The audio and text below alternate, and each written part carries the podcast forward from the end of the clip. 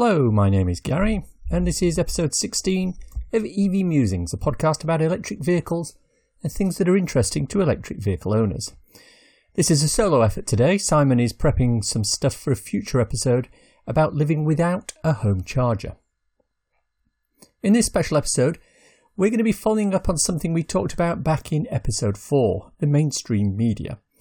We talked in that podcast about the fact that mainstream media tends to not be too serious about EVs at the moment. They regularly send one of their journalists out with an EV and ask him or her to do a really long journey to see, quote, if EVs can do it. More often than not, the resulted article proves that EVs aren't ready for the mainstream. But when you look at the detail, you find one or two things that don't quite add up. There was a recent one in The Independent, which we'll attach a link below, and it turns out that this driver made three crucial mistakes when planning his journey. He didn't fill his car up to 100% charge before he left. He relied on Ecotricity chargers as his only means of charging a vehicle that only uses CCS, and he believed the manufacturer who said an e-Golf could travel 180 miles on a single charge. Naturally, he hit some problems on his journey. But as a result of this, we now have another mainstream media outlet pushing the narrative that EVs can't do long distances. The comments attached to the tweet about this article prove that this is factually incorrect. But every time I see an article like this, I'm drawn to the fact that even if everything goes correctly in journeys like this, it's always easy to bias the wording to give a negative impression. To prove this, about 12 months ago I wrote a blog post entitled Ice Ice Baby. It flips the EV narrative on its head and shows how easy it is to flavour an article negatively if you want to. But in this instance, I'm writing from the point of view of an EV driver who's trying out one of those newfangled internal combustion engine vehicles for the first time. So here's that article in full. So I thought I'd see what it's like living with one of those new internal combustion engines for a couple of days. Now, this isn't a post about the actual car itself, a nice Honda Civic, but more about the actual day to day issues and benefits of living with an ICE car if you're used to an EV. My intention was to go from my house in Basingstoke to my sister's house in Huddersfield. With an EV, this would be no problem. Straight up the M3, around the M25 and up the M1 with a couple of charging stops at the services, unless I'm in a Tesla, and done. But my first problem was range anxiety. I didn't know how far I would be able to travel with the fuel in the Civic. When the car arrived, the tank was only half full. According to the manufacturers, I could get about 38 miles to, to the gallon on a mixed cycle. The problem is I didn't know how many gallons I had left in the tank. That's right, there's no GOM on the majority of ICE cars, so it's a bit hit and miss when it comes to working out how far you can go. How these ICE drivers don't go around in a state of permanent range anxiety is beyond me. My next problem was when I got in the car to drive off. With our EVs, of course, we start the day fully charged, but with the ICE car only half full, I had to head off and find a petrol station to fill up first. Finding a petrol station wasn't a big problem, as there are around 8,000 of them dotted all over the country. They're reasonably convenient, although not as convenient as recharging at home, obviously. But be warned, most of them close at night, so if you run out after about 11pm, you could find yourself stranded. However, when I got to the petrol station, I hit my first snag a plethora of fueling options. Apparently, there are different types of fuel you can put into an ICE car, and you have to make sure you get the right one. There's diesel, there's unleaded, premium unleaded, and for certain legacy vehicles, there's something called four star. All very confusing for those of us who like to just grab a plug and start charging. Uh, under no circumstances must you put the wrong fuel in your ICE vehicle, or the world will end, apparently. Also, different station operators have different names for their fuel. Shell, for example, have one name for their top of the range unleaded, and Esso have another. There's no indication if these are the same or different, and my Civic owner's manual was no help. Why can't they just use electricity like normal people, eh? My next surprise was the actual fueling itself. Rather than locking the fueling connector into the vehicle and walking away, I had to stand there and hold the lever to allow the fuel to flow. Very strange. Only when it was finished could I go and find a latte and a sandwich. Oh, and by the way, while some refueling stations allow card payment at the pump, most of them require you to actually go into a little office at the edge of the forecourt to pay after you've filled up. this can take quite a few minutes if there's a queue. The biggest surprise by far was the cost. Putting enough unleaded into my Civic to top up cost me around £28.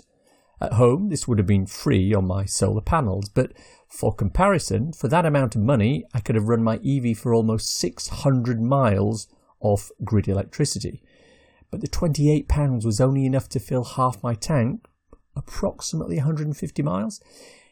Incidentally, I checked all eight pumps in the refueling station and not a single one was on free vend. Uh, this was common across all the refueling locations I visited. Driving the car itself was interesting. Obviously, there's a noise factor. ICE cars make a lot of it, more so if you're using diesel. But more disappointing was the performance. I put my foot down at the lights and the car engine engaged and started to pull forward as the engine decided to power up.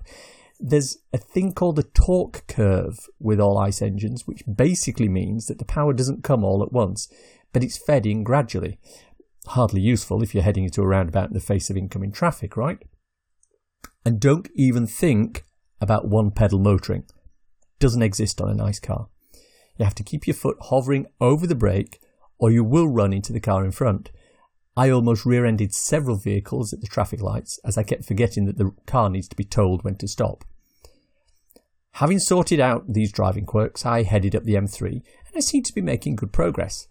The charge meter, I mean fuel gauge, stayed pretty much where it was for the first 40 miles or so, which was quite confusing. But then something weird happened. The fuel gauge needle dropped. It went from completely full to just over three quarters full in about 35 miles. All my range calculations went out the window and I started to get worried. This was compounded by the fact that there was no regenerative braking to feed power back into the engine. Didn't matter how much I stood on the brake, I couldn't seem to get the fuel gauge to stop moving down. Then I hit some traffic on the M25. Found myself stationary for about 15 minutes. In my EV, that's not an issue. No battery use, no loss of range. But with this ICE car, I could almost see the fuel gauge moving, even though I wasn't. It was like the engine was draining the fuel without actually moving the car forward. I crawled along to Toddington Services. The fuel gauge was showing I'd used a little less than a quarter of a tank of fuel, I calculated that I could get as far as Newport Pagnell and top up there, but given the erratic fuel gauge, the lack of regen, and the drain while stationary, I decided to fill up at Todd. No sense in getting range anxiety and worrying about being stranded on the side of the road, right? I also needed a pee, so I parked, peed, paused for a second to check out the range of overpriced foods at the M&S, and grabbed a coffee. It was when I got back to my car that I had another realization about this ICE vehicle. I still had to go around to the fuel station and repeat the process of finding the right nozzle, standing holding the lever as the connector transferred the liquid, then queuing behind the other people waiting to pay before I could be on my way. No plugging in and leaving it while you do other things. There doesn't appear to be the ability to let the car refill itself while you do something else. Seems a bit of a waste of time if you ask me. Anyway, as I was putting the nozzle back on the pump, I accidentally spilt some unleaded. It went down the side of the Civic, onto the floor, and over my hand. What awful smelling stuff it was. I spent a few minutes cleaning up before continuing. Someone from the office had to come out and put sand down on the floor to soak it up. I was disgusted at this, but not as disgusted as I was when I found out the price. Apparently, the people at the service stations have added a premium to the fuel there because you're a bit of a captive audience. I put in about £12 of fuel, but my calculations indicate that at the place I'd previously topped up, near my house, the same volume would have cost me about £10.50. That's £1.50 difference, and it would have brought me about 10 kilowatt hours of electricity on an Ecotricity charger. Enough for a couple of days regular commuting. Shocking.